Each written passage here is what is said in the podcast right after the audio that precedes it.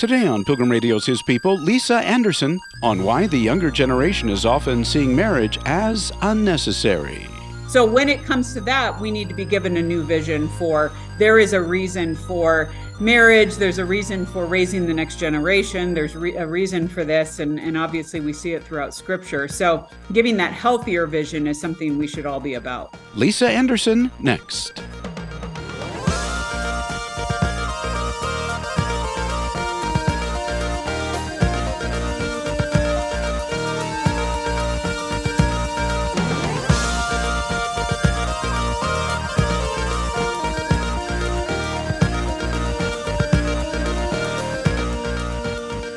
It may surprise you to learn that two out of five young adults find marriage unnecessary, resulting in both young men and young women getting married much later.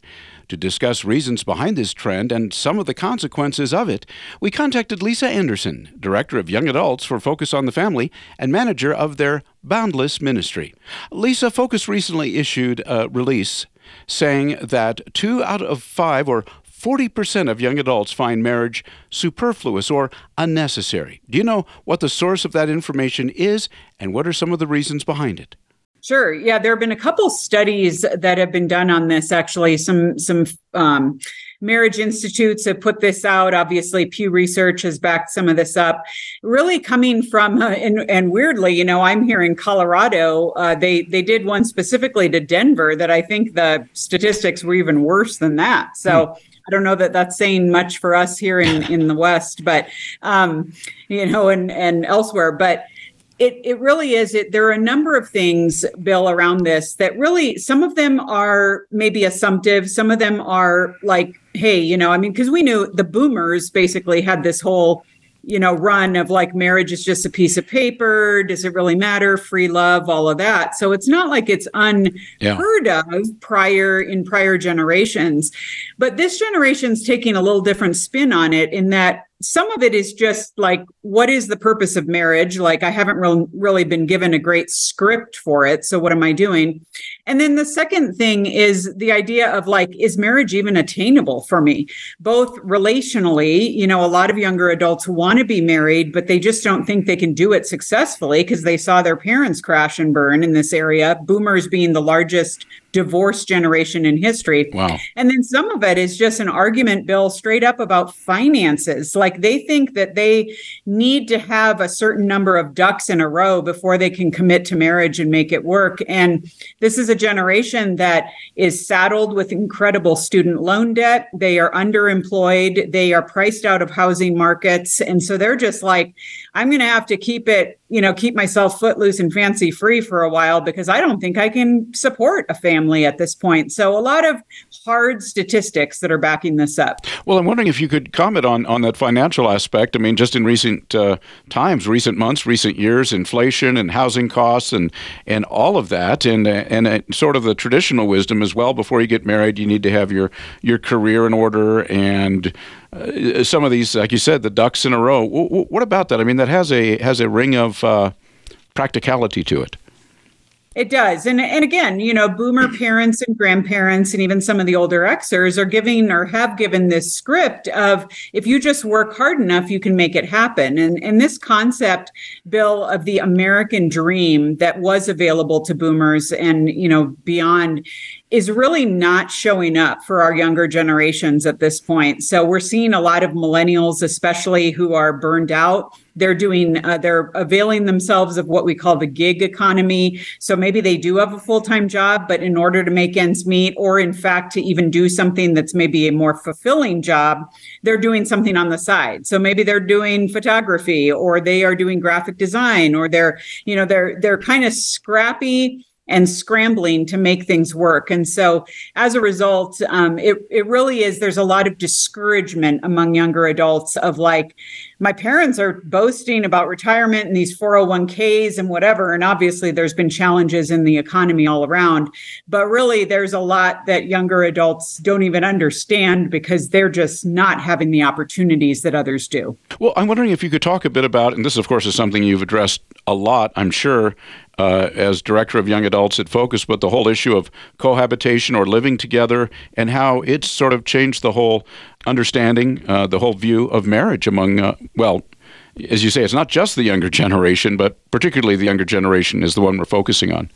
Yeah. And to that point of cohabitation, I do want to make the the point and the clarification that sadly, numbers in the church are not much different from that in the culture at large. Mm. And so this is where we really have an opportunity as believers, as older mentors within the church, to give a better script for young adults who want to do this right. And so cohabitation, basically, it's kind of twofold. One argument for it is the straight up practical argument that I've just been giving, like Lisa, it's just, it's easier to cohabit and share a rent or, you know, make things easier, pay bills, um, you know, all of that, the practicality of it. The other argument, Bill, is just this idea of, well, it gives me the opportunity to practice being married without having to really make the commitment. And we see, even if you take faith out of the equation entirely, sociologically, cohabitation has no gains for it on any end of this spectrum. And so we see, um, again, if you look at the statistics, we see that couples that cohabit prior to marriage, they have higher rates of domestic abuse within the relationship, mm. quite frankly. Higher rates of, sorry guys, but you do not contribute to household chores nearly as much in cohabiting relationships. We have the proverbial getting the milk for free kind of situation, which sadly, so many women, and when I talk to women, I try to reverse this script for them. They think that going into a cohabiting relationship is going to bring about commitment. They think if I just give up this much, if I just say, okay, this is going to take us one step closer, I might get a ring on my finger. And the exact opposite is the case. And it, the sad thing is, and the, the thing that's so overlooked, I think, when couples live together, is this idea that it keeps people in bad relationships longer. So, because, you know, you think about it, if a couple's cohabiting, they pro- you know, they share a rent or possibly even a mortgage. At some point, maybe they're going to share a dog. You know, they may even end up sharing a child. Well, now it's just too much work and too many details to break that thing off, uh, to extricate yourself from that kind of relationship. And so women especially end up in go nowhere relationships mm. because of being willing to cohabit. And so, and then The, the the cap on all of this, the unfortunate cap, is that couples who maybe eventually do marry, even after cohabiting, have much higher divorce rates on the back end. And so just all around, it is not showing to be a successful proposition for young couples today to give that up. And so we're trying to turn the tide at Boundless and say there's a better way of doing this and, and allow young adults to be hopeful in the process. Well, my guest on His People today is Lisa Anderson. She's Director of Young Adults at Focus on the Family. And we're talking about the trend of seeing marriage as unnecessary among young adults, a statistic that we discussed earlier, about forty percent are, are saying that. And uh, Lisa, you, you mentioned something which might have raised some eyebrows for people. You said the the numbers of, of young people cohabiting or living together is essentially the same, whether professing Christian or not. Any recommendations for, for churches in dealing with this? Well, it's got to be a tricky issue. They must know that that's mm-hmm. the case. Absolutely. Yeah. And I would say numbers in the church are better, but not nearly as good as they need to be. The, the actual, the rates are way too similar to what's going on in the culture at large. And I think what the churches can do differently, what the church can do differently, quite frankly, is give a more hopeful script for marriage and help young adults get to marriage and to, to show that it is possible.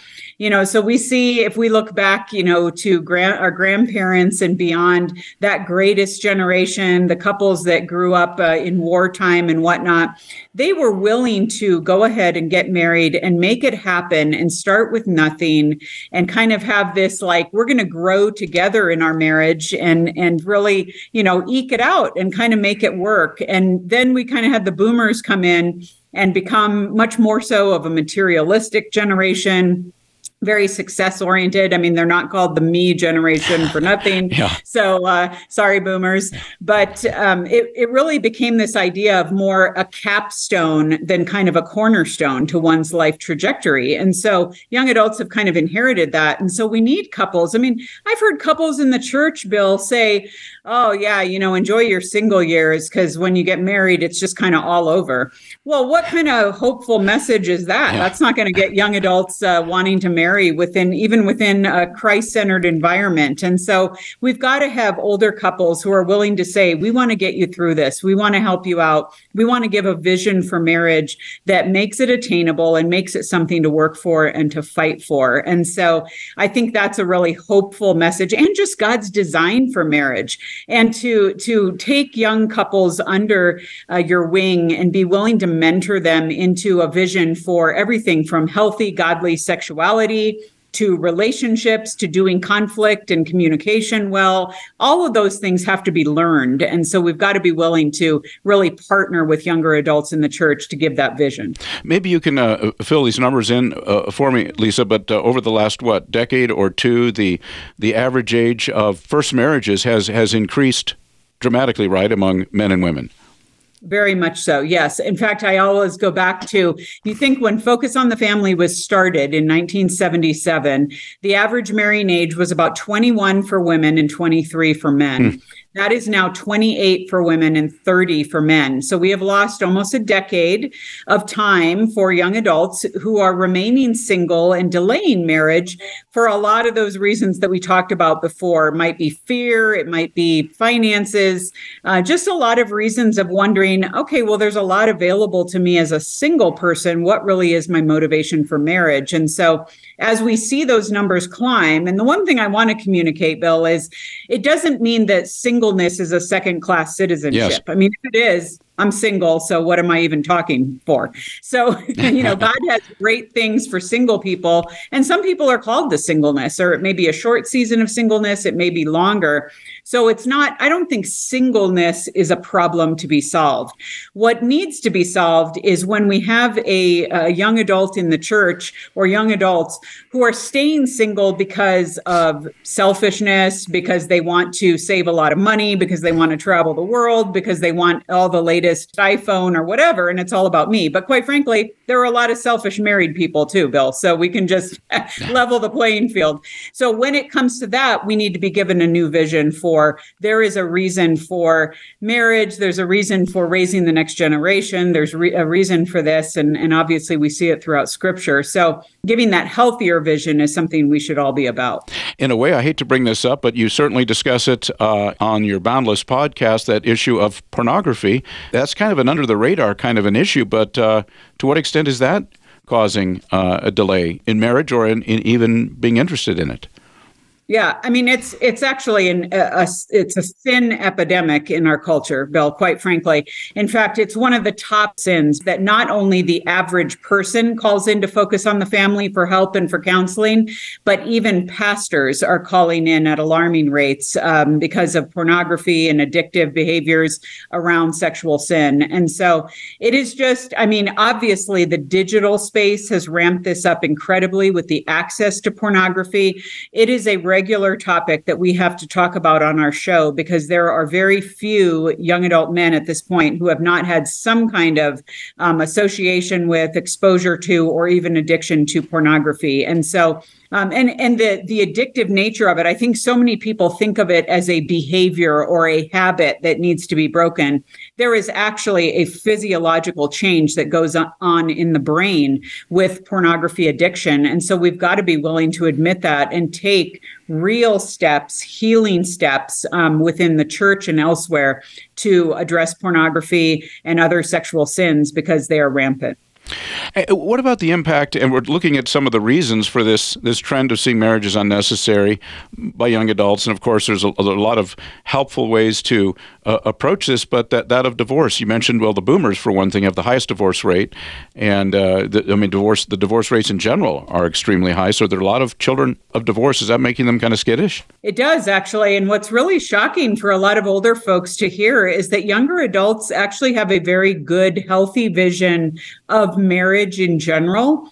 They want to be married for the most part. They see it as a good thing. I mean, who hasn't watched every nineteen eighties or nineties rom-com and had this very hallmark vision of what it could be, you know, which, hello, reality check. But yeah. At the same time, um, they are also saying like, okay, well, I want to do it well. You know, that we're talking again about generations of, of young adults who were those trophy kids of boomers, high expectations. They're the most educated generation in history. And so they want to succeed at it. And if they don't think they can succeed, they're afraid to try, which is why, again, we're seeing a lot of these substitutes come into place. And so I think it's uh, I think it's really necessary for for us within the church to say, like, hey, this this can be done, and to give them the tools for making it uh, possible. And then also just to say, you know, to to address and call out all the counterfeits. You know, we we talked about pornography as one of them.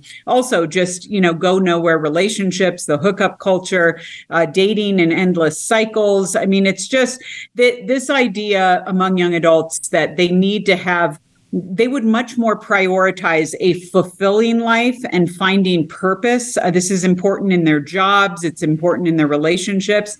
They would prioritize that over money any day. And so again, showing them how marriage can lead to an extremely fulfilling life and a sense of purpose is another great script for us to walk out. And of course, uh, people typically will berate uh, the media and movies and T V shows and all of that. But I'm wondering, just realistically, what about the views of romance and relationships depicted there, and the the views uh, or how marriages are de- typically depicted? Well, you think, you know, I referenced the average rom-com, uh, Bill. You think that, you know, in an hour and a half, everyone's problems are solved and a great marriage is formed. That's a little bit unrealistic. And so I think there is this idea, uh, it was born out of, you know, movies like Jerry Maguire back in the day, this idea that we're all looking for someone to complete us, which in a sense is true. There's this longing in our hearts. But as I tell my audience, yeah, we do need someone to complete us. But the only person who can complete us is Jesus Christ.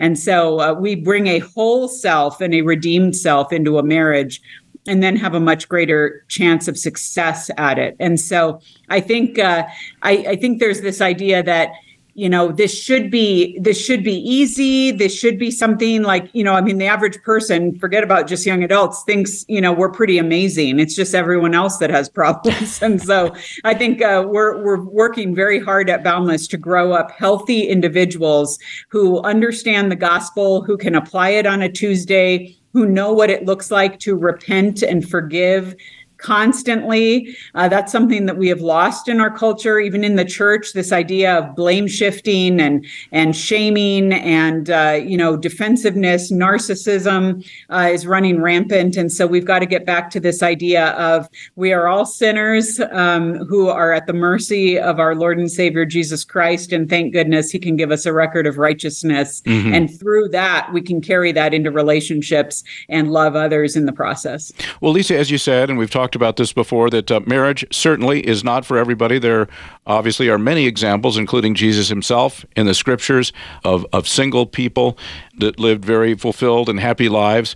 And so it's not that, but you did write a book a number of years ago called The Dating Manifesto. And uh, obviously you're helping people that may be moving in that direction toward marriage. Can you talk about, at least in general, what uh, what you were saying in that book? I think you wrote it in around twenty fifteen or so.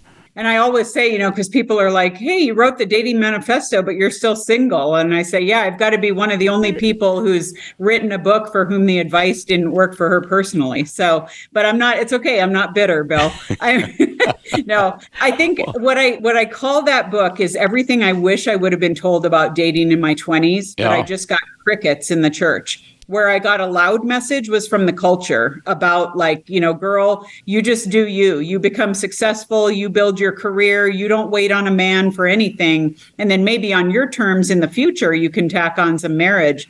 And so I had to completely rewrite that script biblically and understand that marriage is a good thing. It is for most people.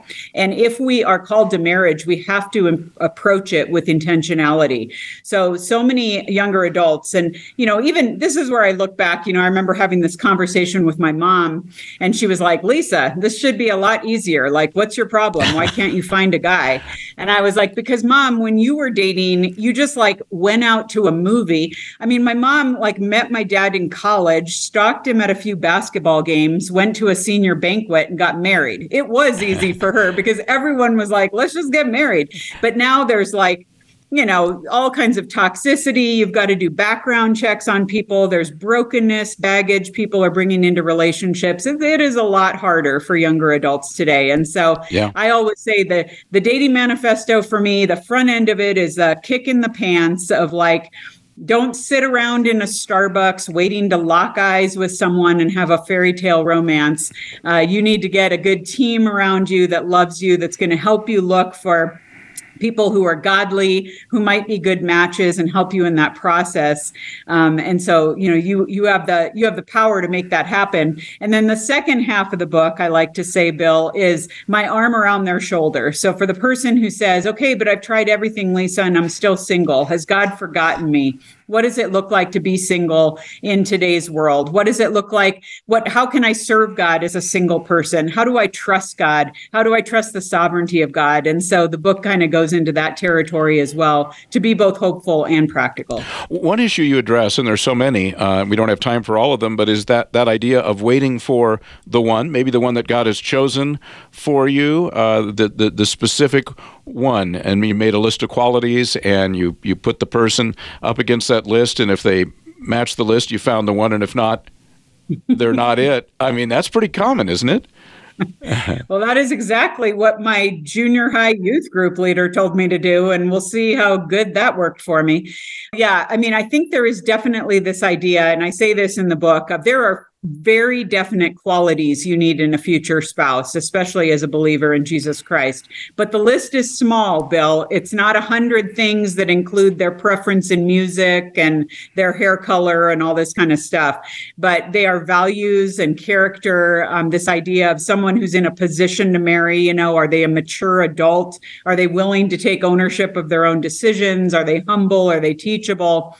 And then from there, you can kind of move into, okay, let me get to know this person, not just as a caricature or a profile of a person, but as a real person who's made in the image of God, who loves God, who possibly I could grow into a relationship with and into life. And, and so I think that cutting out this idea of the one, I mean, if we're if we're looking around for the one, we're going to be extremely discouraged, because it's either going to drive us into a paralysis of not choosing anyone because we're afraid we're not choosing the one, or we pick someone and then the minute we hit a bump in the road, we're like questioning our choice. We're like, oh my goodness, did I choose the wrong one? Why is this hard? What did I do wrong? And that's why we're seeing people in fractured relationships and in divorce. And so I think this idea of like, you put your head on straight, you pray, you trust God, you get to know someone, you make that choice and that commitment, knowing there's going to be a life of self-sacrifice there. There's going to be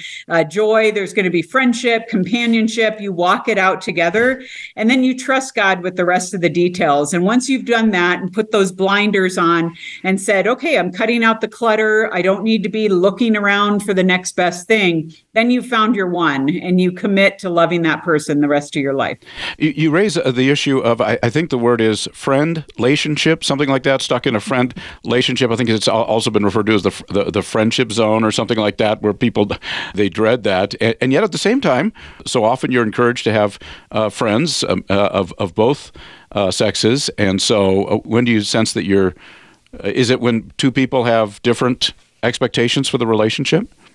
Yeah. So the difference between a friendship and a friend relationship is, in a friend relationship, it often starts out as a friendship, but there's nothing defined there as far as like, we're both on the same page, we're just friends, you're treating one another exactly as you would every other opposite sex relationship that you have. And so you can move in and out of ministry circles, be in the same small group at church. It's all healthy. It's all above board. When you get into a friend relationship, you maybe start out as friends, but then one person maybe starts developing romantic feelings for the other person. And then it becomes kind of like, okay, is this person seeing me in the same way? But you don't have anything defined, so there's not like a common ground there. Mm. And so I always describe it like this, Bill, like, you know, Ashley and Ben are friends, but then Ashley starts like liking Ben. So she kind of starts biding her time and being like, okay, well, I want to, I want him to wake up one day and realize what's right in front of him. And it's me, and I'm amazing. And so what am I going to do? I'm going to spend all my time with him. I'm going to become his emotional confidant. I'm going to, I mean, I have Bill, I have seen women actually like help guys decorate their apartments, do their laundry, bake them cookies. I mean, kind of trying to build this sense of connection that is beyond what has been defined in the relationship. Okay, so, and, and this is where I say one of the tenets I always give to young adult singles is the level of connection in your relationship should never exceed the level of commitment. Mm-hmm. So this this guy is a brother in Christ, and that is it until that ring is on the finger, okay? And so, but what's happening is then one day, you know, Ashley has given up all this emotional capital to Ben, all of her time, all this energy, and she's hoping, hoping, hoping that it'll turn into something more. And Ben comes up to her in one day and he says, hey, what do you think about Rachel? She's like, who's Rachel? And he's like, well, that new girl in our small group, because I'm thinking of asking her out. Okay, now Ashley has two choices. She is either going to punch him in the face. Yeah. Or she is going to go home and eat a pint of Ben and Jerry's and weep uncontrollably because she's discovered that she's in a friend relationship. She settled for something with no commitment, with no expectation, in the hopes that it would become more. And that's why I always say there's got to be boundaries in relationships where it's established. What are the expectations here? Where is this going? What are we doing? And uh, you can't assume. I have a friend, Bill, who actually was in one of these for seven years. Wow. Most, most of her twenties, she pined for a guy who never had the intention of asking her out. And she gave up a lot of her heart to him. And when she sat down with him one night, she was so convicted by the Holy Spirit that this had become idolatrous. She actually sat down with him in a coffee shop, broke up with him from a non-relationship of seven years, and it was like a divorce. And it took her years to recover from. And there went all of her twenties when no other guy was asking her out because she thought, or they thought that she was dating this guy, you know? So it's just, it's, it's messy, and it's just, it's hard on hearts. I'm just wondering, what what about in terms of the local church, just in general, at least? Are there pros, uh, advantages to being involved in a local church in this context of, of uh, relationships? Oh, absolutely. I, I think the local church is really what what is allow what will allow us to make healthy marriages possible. I mean, we have got to have those people with eyes on us. I even use that that example or that argument with Boundless with my listeners and readers, because they'll say, oh, Lisa, I listen to the podcast every week. It's so amazing. And they're treating us like a church. Mm. And I say, no, we are not your church. We are here to come alongside you, to be a community of like-minded folks who are walking out faith. But you need to get into a local body of believers who have eyes on you, who can follow you, where you can serve, you can plug in, you can be accountable to these people. We want to be a support to the church, but we're not going to be the church. And so that whole idea of growing up and maturing in one's faith and in life, and then looking around and seeing who else is doing the same thing, because they could be a potential mate. And not to not to diss the whole idea of online dating. I think it's a tool. I think in today's transient society, it's necessary for many people who are moving across the country from job to job, but always there needs to be, if it's going to become a relationship, you've got to take it into real time and real space. Otherwise, you've just got a pen pal. And so bring those trusted mentors and friends alongside you as you navigate that space, and uh, and show up, show up in the church, plug in, serve, you dig in. Don't just treat a, a church as a meat market to look for potential singles or whatever. You be faithful and God will be faithful to you. And if he has someone for you, he's going to make it happen. You've been listening to His People on Pilgrim Radio. Many thanks to our guest, Lisa Anderson, Director of Young Adults for Focus on the Family and manager of their Boundless Ministry. For more information, go to boundless dot org. Coming up on tomorrow's program, it's Moses Estevez on Child Evangelism Fellowship's ministry of bringing the gospel to children worldwide. So it's been a great journey, and most of all because we get to uh, bring the gospel to children around the corner, around the world, and and there's no greater joy. I mean, if you sit down with a child and you lead a child to Christ, to faith in Christ, your life will never be the same. That's tomorrow at the same time right here on His People. Thanks for listening.